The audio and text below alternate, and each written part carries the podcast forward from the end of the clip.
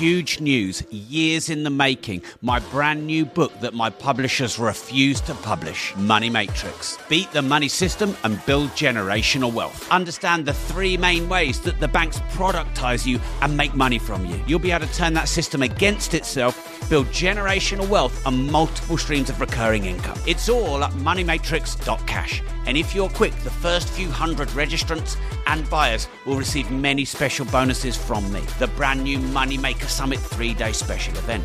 Meet me at a champagne reception. Meet me at a multi millionaire networking dinner. Go now, moneymatrix.cash. This is huge. Welcome to the Disruptive Entrepreneur Podcast. What does the word disruptive mean to you? means going beyond the ordinary, going beyond the status quo. not thinking in the conventional way, not just sort of following the herd. Disruptive means shaking things up, you know? Disruptive entrepreneur is somebody who sees the problem and embraces the problem with a new way. shake up and awakening. quality will take care of itself and you'll go from being disruptive but also profitable. When you use your reservoir of talent, when you love what you do, then you disrupt. Mix it up, change it up, and dominate. And now, your host, eight times best selling author and double world record holder, Rob Moore. Hi, it's Rob Moore here. Now, I've been contemplating this for at least a decade, and I wonder if this is the worst trait um, that we see in humans. And I think you probably experience these feelings yourself. I believe that um, any and every emotion that's in one human is in all humans as long as we are um, mentally fit and well. So the traits you see in others that disgust you, that you hate, I would argue you also have in yourself. Um, and so this has been an interesting battle for me to go through in my own mind because when I see human beings publicly have this sadistic enjoyment of this trait, I think it's it's not nice. It's one of the least attractive human traits I think I've ever seen. Um, and I'll give you some context that's created this. And I think this is important, by the way, this live video and podcast.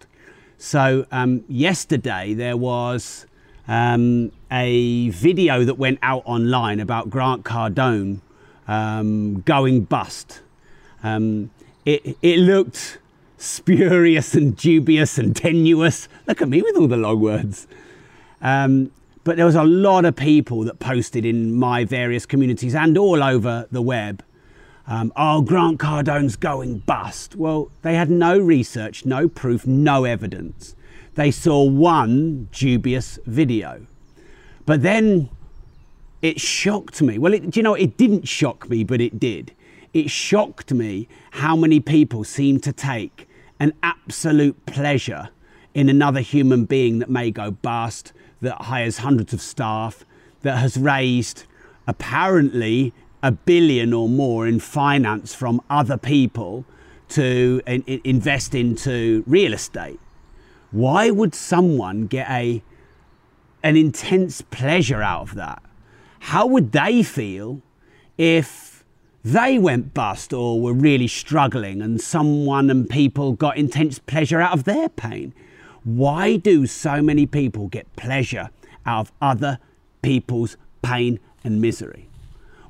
Now, the, the ironic thing about this with Grant is that it was one dubious video that looked completely fake. And out come the keyboard warriors, the desktop, um, you know, judges. No research, no DD, even though they criticise people who don't do research in DD, and just blurting their pleasure at Grant Cardone possibly going bust, and a couple of people like, oh well, Progressive and Rob, they have associated with Grant. Nah, nah, nah, nah, nah. What, what, what do you think now? Well, what I think now is check your facts first. Um, so I'm going to tell you this trait in a minute. Maybe you can guess it. But um, so I decided there's so much talk out there online now. Honestly, everyone's got an opinion, um, except there's so little basis for diligence and research and other people's feelings and facts and balance. Now I get it. I get it because we- we're emotionally heightened, and we're in lock. If you if you imagine what is the recipe for a keyboard warrior, one probably some anger and some stuff happening when they were young that you know, makes them unsatisfied. Let's be nice, they could say other words. Two, a load of time. Three, some boredom. A lockdown. Um, yeah, I mean, that's a perfect recipe for a keyboard warrior. Now, look, Grant in particular is polarizing, and generally you tend to love him or hate him. But even if you hate him, you probably don't know him. By the way, I'm not in any way defending Grant. I know Grant well. I'm quite good friends with Grant. I feel no need to defend him. He can defend himself. I'm not, this is not what this is about, which some people will see this as. I would defend anyone who's not gone bust when everyone's shouting that they've gone bust when there is no proof that they've gone bust. And if someone is getting an absolute beating and people don't know who they are, then I would defend that person. I know I would because I don't that that just doesn't sit well with me. So anyway, there's so many people out there talking a load of nonsense, um, and I thought I like action more than talk. So um, I messaged Grant and I'm doing an interview with him tonight. Um, now, if you're listening to the podcast, this will be a future episode. Uh, and by the way, this will be my third podcast with Grant. He's only the second person, I think. Uh, him and Kevin Clifton, and maybe Dr. John DeMartini, the only people I've done three interviews with. So that tells you, you know, that I hold their content in high regard. I will not go as a judger. I will not go as a pro Grant or an anti Grant. Um, to be honest, um, I'm more pro Grant than anti Grant because he's a businessman and he serves a lot of people, and you know he doesn't do um, everything correct, but nor do I, and nor does anyone. Um, but I, I just thought, why don't you hear from the man himself? Why don't you actually ask your questions with an open mind to the man himself? I just want to let you know, by the way, this interview will be the most direct, the questions will be the most brutal. Um, I will address all these things that the critics and the haters and the judges have been saying. I will go there. I'm usually not very aggressive in terms of going for the jugular in my interviews, but I'm, I'm going to do that this time because I think these questions need to be answered. So, this trait then, that perhaps is the worst human trait, is the joy of seeing other people fail. Why do so many people have such sense of satisfaction to see others fail? Well, it's my belief from all the people I've studied and all the people I know that the more successful someone is, the less joy they see in seeing other people's fail. Uh, you know, the more someone is on mission the less they're bothered um, and the less pleasure they get if other people are struggling. Why would you get such pain, sorry, pleasure out of other people's suffering? I think um, Paula said I looked at these posts and didn't see people getting joy. Um, I did, Paul. Um, I saw 10, 15 people, definitely. And I suppose it might defend, depend, Paul, on the definition of joy, because I guess you're, uh, I, don't, I don't know if I said joy, pleasure um, a sense of satisfaction or um, smugness. I definitely saw a lot of that, Paul. Um, by the way, I'm not just talking about one group, I manage many groups. So I definitely saw that. Um, and then if you go on the YouTube videos, there's a lot more, and you may not have seen those. Um, I don't think that was you, by the way, Paul. I'm not talking anything specific. You know, I don't name names. Um, but interesting, isn't it, what we see because of what we filter. Um, and, you know, I, I probably am more pro grant than anti grant. So I probably have filtered because there's also a lot of support for grant and there's a, a lot of support for what I'm doing. But um, I saw enough posts, enough comments to go, do you know what? This shocks me. It shocks me. Um, and, and then I, I thought, I have to be honest about this. Have I myself felt a sense of satisfaction when I've seen others struggle? Honestly, yes because that is a human trait. And I'll tell you when, and, and I'm trying to be as self aware and honest as possible here. Um, so, when I am at my most empty, when I'm struggling my most, when you know I feel the least good about myself and I'm my least successful, I think then it rears its ugly head where I might get a sense of satisfaction of other people's struggling. And I think it's because it makes you feel better and less weak and vulnerable and, and, and a failure. Um, so, you know, when I'm full and successful and on mission and feeling good about myself, I don't really feel that at all. Now, look, if there's someone out there, I think they're doing absolute m- malpractice and they're scamming the hell out of everyone, then yeah, I would probably feel, I definitely wouldn't feel joy or pleasure. I might feel a small sense of justice. But to be honest, I think if you've got all this time to think about everyone else's pursuits and they're succeeding or failing, um, Tony has said Indian crab. Yes, the crab's in the bucket. Um, I would say um, if you're busy on your own mission, you haven't got time to be distracted by the success or failure of other people's mission. Um, Gareth has said maybe this is the trait jealousy, maybe this is the tall poppy syndrome.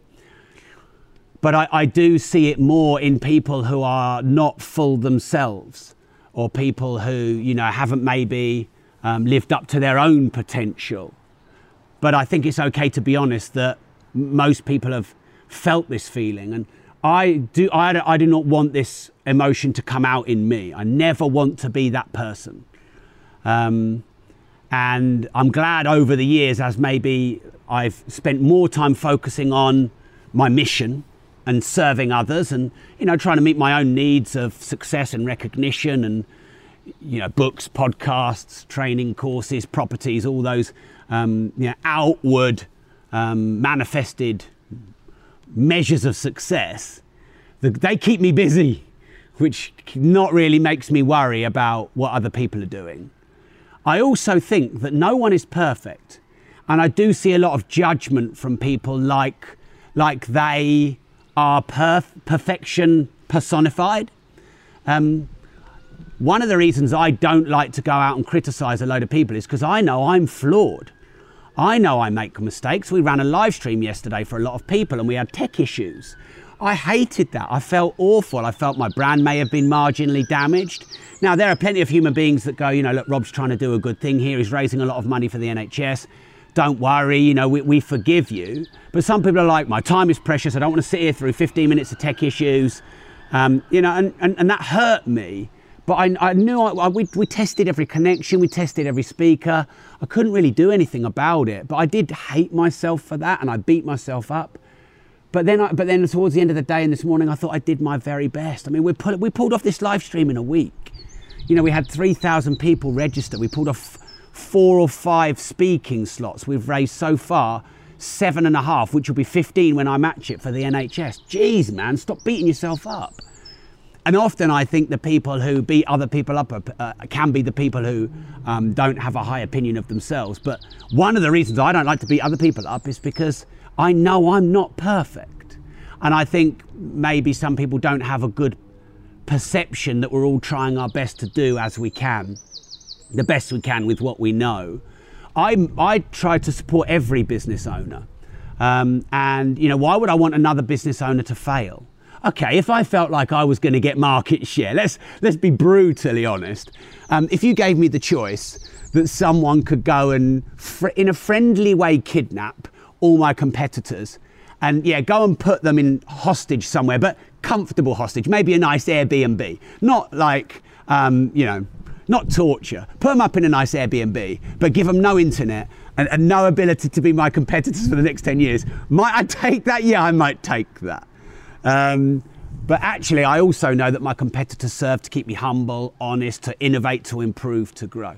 So I believe one of the least now, look, I'm not talking about murder here, but one of the least attractive human traits is the pleasure in seeing other people um, fail or their misery, misery and pain. I'm not really got an outcome for you. Like, if I were to say, I don't think that's a nice human trait, maybe you'd want to work on that. That might be a nice thing to say, but that's also my projection. Um, you know, some critics, you know, if they're balanced, it's good that they challenge um, you know, what's said and what's done and, you know, how people put themselves out there. We need challenge to grow.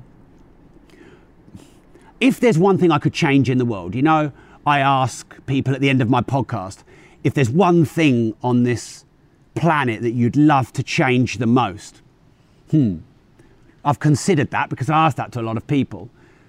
Definitely in the top five would be why do we have to criticize and hate and judge so freely and so publicly without evidence and research. By the way, if someone's going out there bullshitting and screwing people over, and then someone else has gone and done a lot, a lot of proper good due diligence and some research, and they have got facts, um, I support that fully. But some people go on Companies House, they do one search on someone's name, they find three companies, they say that's what that person is worth. When your net worth is not on Companies House, and that person might own 10 companies, and they might have 30 directorships and they've found three. And they go around like they've done all their DDM research and they know what everything is. And they go and bitch and moan and complain and defame people. I, I don't like that at all. And that is one thing I would like to change. Would the world be a better place? Hmm, the world would be a kinder place. But you can't take away the, the need for criticism and challenge for growth. Hmm, so that's something to think about.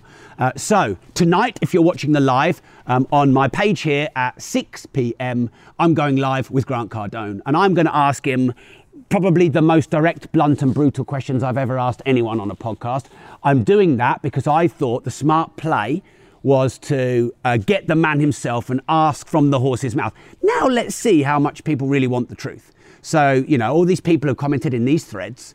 Uh, and yeah, some people love Grant and some people don't. And some people think that me doing this is a smart play. And some people think I shouldn't associate with him. That's all fine. Let's see how many of those put a question. Let's see how many people of those watch the live. Let's see how many of those actually get it from the horse's mouth. Um, was this whole um, Grant is going to bust a PR stunt? Was it a marketing campaign? Was it someone who created um, a fake news video because it kind of looked edited? Well, all the answers will be revealed. I'm going to ask him about the hate, the critique, critique, the trolling. I'm also going to ask him how's he dealing with the lockdown? How many staff has he had to furlough? Are they furloughing in America? How has his business has been affected? Has he got to sell assets? Is he still Mr. 10x or should he be Mr. 2x? Is cash really still trash? I am going to ask him all this stuff because I think it's important. So thanks for tuning in. I hope you found this episode useful. Um, if you did, please share it. I, I do think that if people judged less and got less pleasure in other people's pain, um, and and were more careful with what they said, I do think the world would be a, be- a better place. So if you agree with me, I'd really be grateful if you could share this um, video and podcast as far and wide as you can. There is a lot of um, leaking emotions out there. There's a lot of conspiracy theories. There's a lot of fear. There's a lot of hate. There's a lot of trolling. We we're seeing a lot more of that. Like I said, there's pain. There's boredom. There's um, an uncertain future brings this out in people. I understand it as a human trait. But um, you know, when you're just trying to do the right thing, when you're trying to build your business, you're trying to serve people, it is a distraction and it is sometimes hard. And I think if there's a bit less of that, um, then I think the, the world will be a, a, better place. So please share this as far as you can because I, I want to increase the energy and the frequency. I think that, you know, you can go out there and serve and sell and scale and make a difference even in lockdown. You know, there's a lot of people saying that, that it's unethical. You should, in this time when people are dying, you should not be doing anything. I don't agree with that. In this time when people are struggling, you could make a difference to someone's life. You could lift them up. You could literally save them. I have had hundreds of messages since I've been increasing my content from people who said, Rob, your content has really got me through. Rob, your energy, your enthusiasm, it's made me believe in myself. Rob, I really wobbled. I really like what you're doing. Um, and yeah, of course, I've had some criticism too. That all comes with the territory. Um, but I think that's a great place to be, to, to lift other people up. Let's lift other people up. So tune in tonight for Grant Cardone Part 3. Um, and then if you're listening to the podcast, this will be a future episode. Thanks for tuning in. And remember, if you don't risk anything, you risk everything.